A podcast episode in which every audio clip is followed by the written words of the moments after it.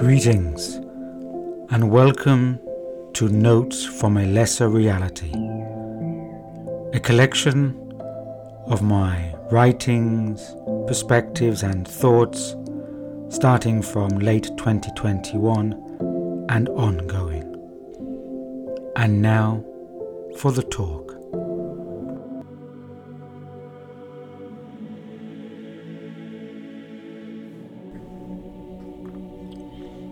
Opening citation from Rudolf Steiner, quote, The profound thought that lies in this is that the kingdom of darkness has to be overcome by the kingdom of light, not by means of punishment, but through mildness, not by resisting evil, but by uniting with it in order to redeem evil as such. Because a part of the light enters into evil, the evil itself is overcome. End quote. It was noted in my previous essay and talk, The Hidden Forces of Life Part 2, how each aeon or major period of history brings with it a particular mode of consciousness, and each of these periods framed how people perceived the world around them and the forces within it. Such periods establish what we may call consciousness structures, i.e., reality or belief sets, that then influence the worldviews behaviors, and environment that emerge from this. This affects how cultures and communities are formed, how value systems are agreed upon, and other moral and ethical implications. In each period, there are varying frameworks for how concepts such as good and bad, for example, are viewed. What was once accepted as a good thing or an evil thing change over time and in relation to our social cultural groupings. At each period of human history, the contestations between the good and the bad take place within the emblems and motifs of the time. This is one of the constant struggles within the emergence of material existence. Similarly, certain human values are conditioned and promoted within cultures as part of their exterior growth such as killing in the name of your culture, your king, queen, or leader, etc. Even today, such values are much misaligned, for there are people who still hold conditioning belief sets that value religious martyrdom or killing in the name of one's country, i.e., warfare, as a positive good. Phenomena remains largely consistent yet the mode of interpretation shifts according to the time, the place, and the people. This relationship of phenomena and its shifting interpretation can also be seen in regard to energies and forces, in other words, as non personified forms. Since remotest antiquity, the polarity or dualistic struggle within existence has been framed as the light versus the dark. This is a verifiable distinction, as all materiality exhibits these light dark distinctions from day night, black white, awake asleep, alive dead, positive negative, active passive, and so on. Yet these light dark distinctions only take on their good or bad characteristics when designated by human beings. The atom with its positive proton and negative electron are not deemed as the good proton and the bad electron. Rather, they are energetic dualities necessary for holding form.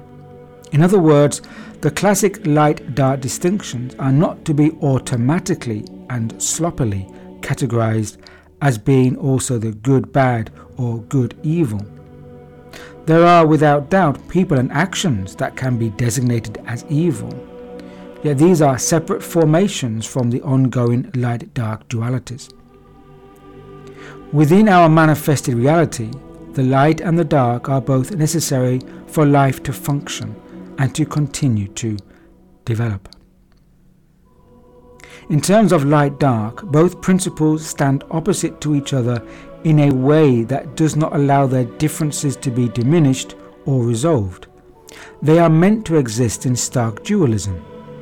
They are extreme in that their essence is contrary in equal measure to the other. Light is as light just as the dark is dark. They are essential dualisms in equal measure, a polarity of two creative principles. They are not in opposition in a hierarchical structure, i.e., one is higher than the other, but as counterpoles to each other. This is a dynamic dualism. It is the interaction between them that changes rather than the essence of each. Gnostic teachings historically placed the dark and light within a vertical hierarchy where the light occupies a higher state or principle as opposed to the dark. If we consider the light dark as operative principles within an integrated whole, just as day and night, then neither one is essentially good nor bad or evil. Perhaps we can view how people align themselves with certain principles, pertaining more to one component over the other, as being a choice to join with good or evil aspects. We may refer to this within the framework of the spirit matter dialectic. In an earlier essay of mine from 2014 called The Toward Synthesis, I described how movement and change is often symbolized through struggle and opposition. In social historical terms, there have been struggle and opposition between class relations, politics, and more that have been the cause of varied revolutions. The revolution bringing about the resolution.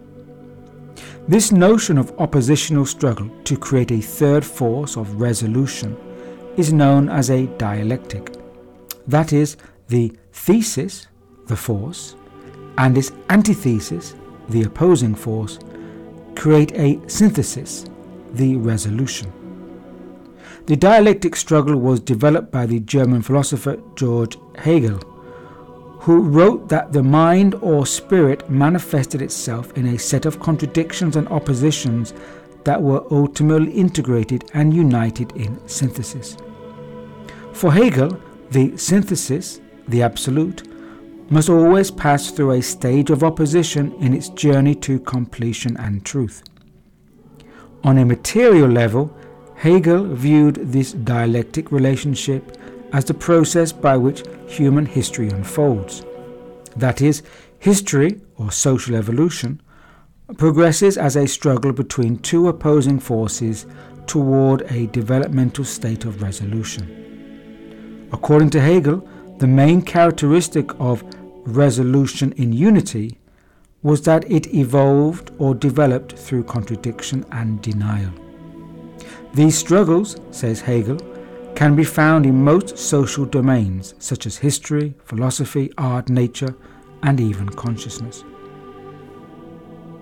Hegel's thinking was highly influenced by the lesser known writings of German Christian mystic Jacob Boehme. Boehme's inner visions led him to create a cosmology where it was necessary for humanity to return to God. These states of conflict would be a necessary stage in the further completion of the evolution of the universe. Humanity's free will in this separation, conflict, and resolution was the most important gift that God could give to us. In other words, it would be our own responsibility and a privileged responsibility at that, according to Boehme, to work toward our reconciliation through struggle and the opposing forces of resistance. In a similar manner, the teachings of Greek Armenian mystic philosopher George Gurdjieff also describe a dialectic relationship through the oppositional forces of holy affirming and holy denying, leading to a holy reconciling. Gurdjieff referred to this as the law of three. In this context, we can see how a coming together of a contradictory impulse, such as mind and spirit, would lead to a resolution that would not only be an integration of these contradictory forces, but at the same time a resolution synthesis greater than the sum of its parts. This dialectical approach suggests that every idea or thesis gives rise to a counter idea, the antithesis, and the original idea and the counter idea merge to give rise to a new synthesis. Or using Gurdjieff's terminology, the holy affirming force attracts a holy denying force, and this contestation leads to a resolution of the holy reconciling, the active, passive, and unifying forces. Some astute commentators have recognized dialectical forces operative upon the world stage. Quote, the practicing dialecticians of secret societies and orders know very well that if one wants to launch into a worldwide adventure on one side, it is necessary to create for oneself a counter effect from the other side. Reduced to its simplest terms, this means that as soon as we let the dogs off, dogs off the leash on one side, the same has to happen on the other. It will not work otherwise but the one and the other have to be controlled from a unified center. In this instance, the dialectic oppositions are overseen by an existing unified center. In some form, a third force is required in order to represent a resolution. This third force could also emerge from within a mingling of the opposing forces, just as two metals coming together can form an alloy. Such an approach was described in the Manichaean teachings. The teaching of the prophet Mani, known as Manichaeism, proposes the two principles of light and dark as essential dualisms.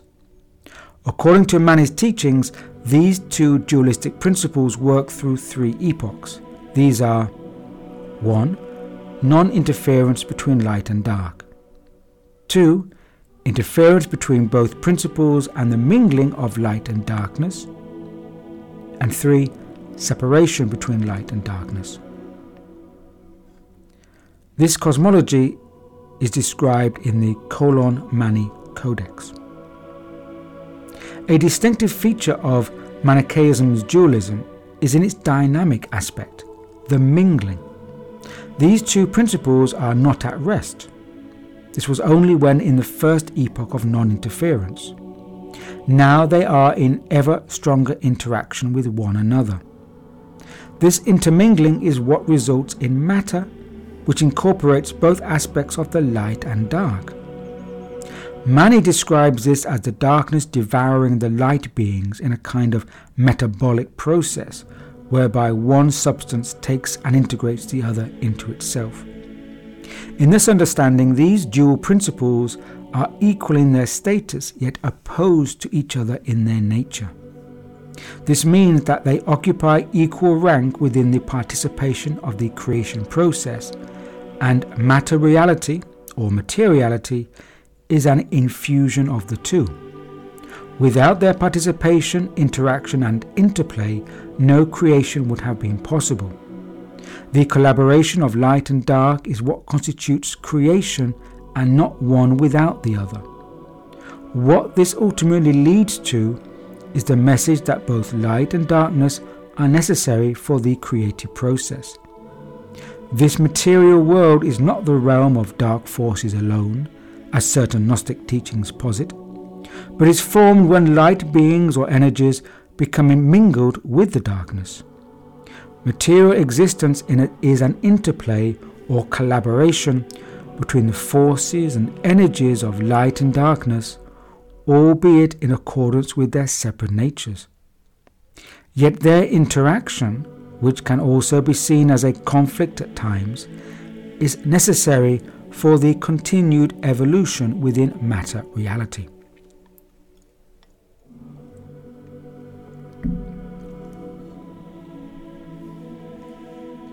Why the energies of conflict are a necessary part of growth. The light and the darkness are both aspects of creative energies in their own right. It is helpful to consider that when we engage with the exterior physical world, we are being met with contrasts and polarities. It is these contrasts that create the tangible frictions in life which enable events to unfold and develop. As it is said, nothing grows in a vacuum. Contrasts, dualisms, and polarities do not imply that they never meet, as in never the twain shall meet. Instead, we can consider that these contrasts are intermingled together to form the mixture, the material reality, which is a combination of light and dark energies rather than these being standalone or standoffish elements. In this, the dynamic of opposition is transformed into a dynamic of interaction. When this interaction is stabilized, we can say that the dualism is momentarily neutralized so that a balanced unity is formed where light and dark are in equilibrium. This state is only maintained for a period until a new imbalance emerges that plunges matter reality into a new excited state of mutual dynamic interaction, and the whole cycle repeats itself until a new order of equilibrium and balance is restored. At each cycle of dynamic interaction and balance, evolvement results and there is a period of development. It is from a state of heightened perception that this arrangement of duality is perceived and understood as being intrinsic to the whole unity. From a state of lower consciousness, it all appears as continuum, continual dualistic polarization. It is the intermingling of light and dark energies that allow for a transfiguration into a new condition or state. In Manichaeism, there is no punishment or resistance of evil, but rather a uniting with it so as to redeem evil. Because a part of the light enters into evil, the evil itself is overcome. The Austrian mystic and philosopher Rudolf Steiner shared the Manichaean perspective in that evil forces have a role to play in creative life and evolution. What we regard as evil is not foreign or external to processes of life development. On the contrary, they are required and are integral to the cosmos. Such forces will also, according to both Steiner and Mani, eventually be absorbed and transfigured by the forces of light. In this sense, both forces of light and dark are eternal properties. Interestingly, Steiner also refers to evil as an ill timed good. Quote, What is evil? Nothing but an, an ill timed good. So we see that evil is nothing else than a misplaced good. What this also implies is that if good works, i.e., the light, begin to stagnate or turn away, i.e., delay, in its path of evolvement, it too can, at the wrong moment, the ill timing, turn into darkness. In a sense, life and form, spirit and matter, are aspects of the light and dark collaboration. The Manichaean intention, as it is referred to, appears to indicate a triumph of transfiguration of spirit and light over matter and darkness. The role of the spirit endowed human being is thus to transform the darkness through the spiritualization of matter. The inner being of the individual is here guided to overcome and thus transform the trappings of materialism and materiality. The continued advancement into a techno- technologized future represents a deepening into materialism and the forces of darkness. The true light is now being opposed by the artificial light, the mimicry of electricity, which is subnature. As we know, technological infrastructures are fueled or fed by electricity, the antithesis of natural light. The challenge facing humanity here is utilizing the physical body as a vessel for light, the light body, potentially through a heightened energization of the bodily cells, which incidentally already emit biophoton fields, in order to oppose the development of a cyborg body enmeshed within material technology. It may be that the drive into technology will be led by the false I or persona ego of the human being. Therefore, the transformation of the light of the transformation of the dark to light also applies to the shedding of the human ego and the false personality towards the full flowering of the inner being. The inner being, the body of light, requires freedom, authenticity, and expression. The antithesis to this is the automaton, the robo sapien. The auto addict, disempowered, unthinking individual is the slave to other, and hence a slave to unbeing. This is what the darker forces are aiming for in their radical attempt to not only desensitize and dumb down humanity, but also in their intention to attach existing humans into a tech transhumanist merger. Yet, in order for the light to be activated to full potential, it is likely that the dark forces will first push their agenda to the extreme. On this, Steiner has said, quote, It is necessary in the great plan that evil too should come to a peak.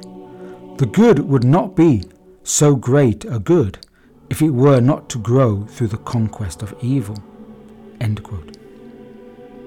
The recognition of this situation is what can assist in the transformative process, understanding that a spirit energy is to transfigure the heavier elements of material form.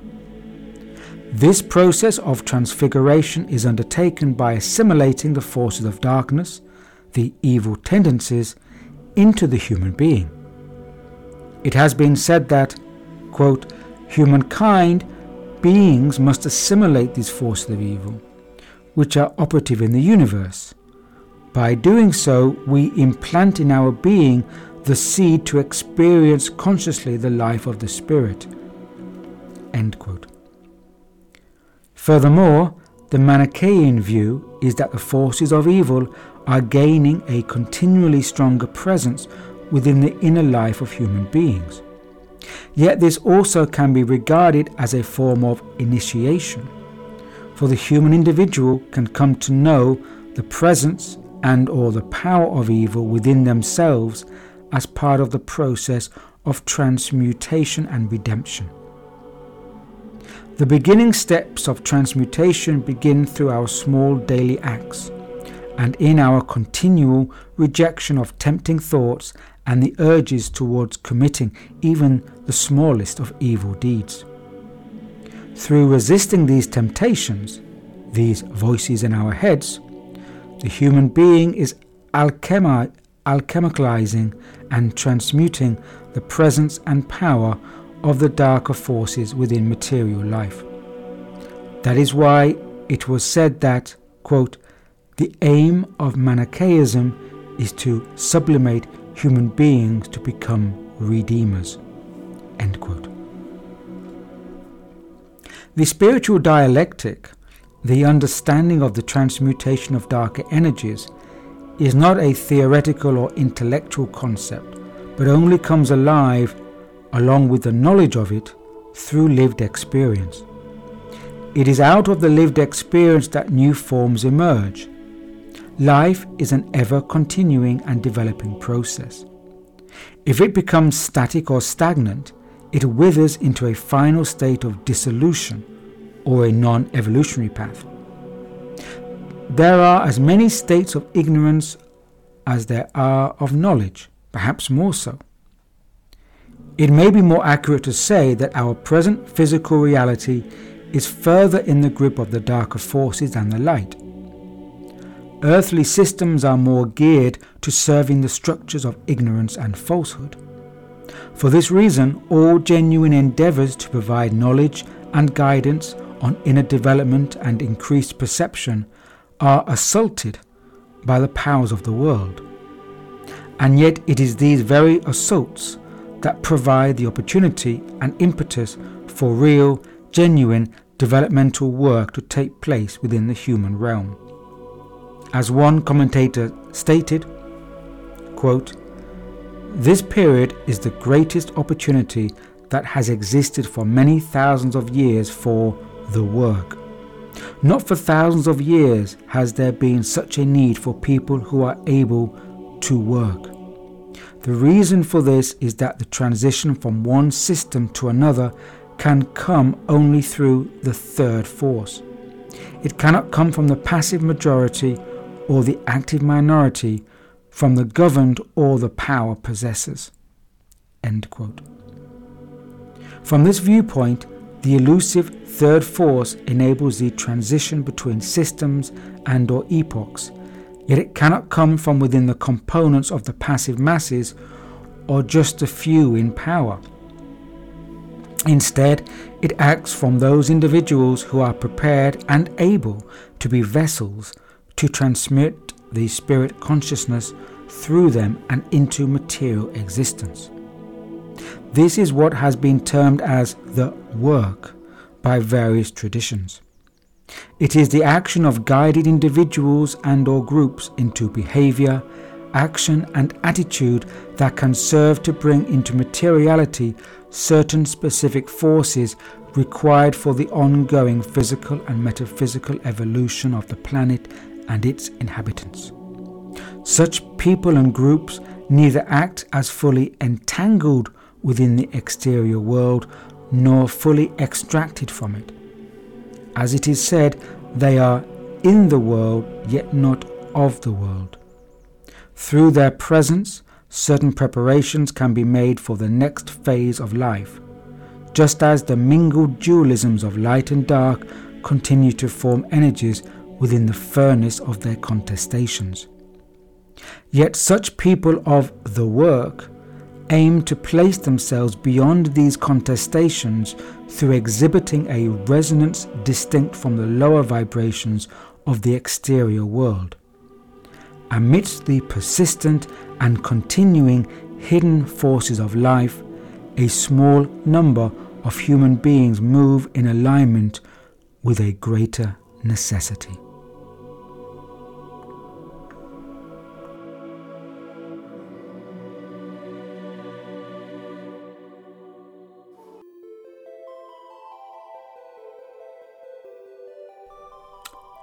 Until next time, stay grounded.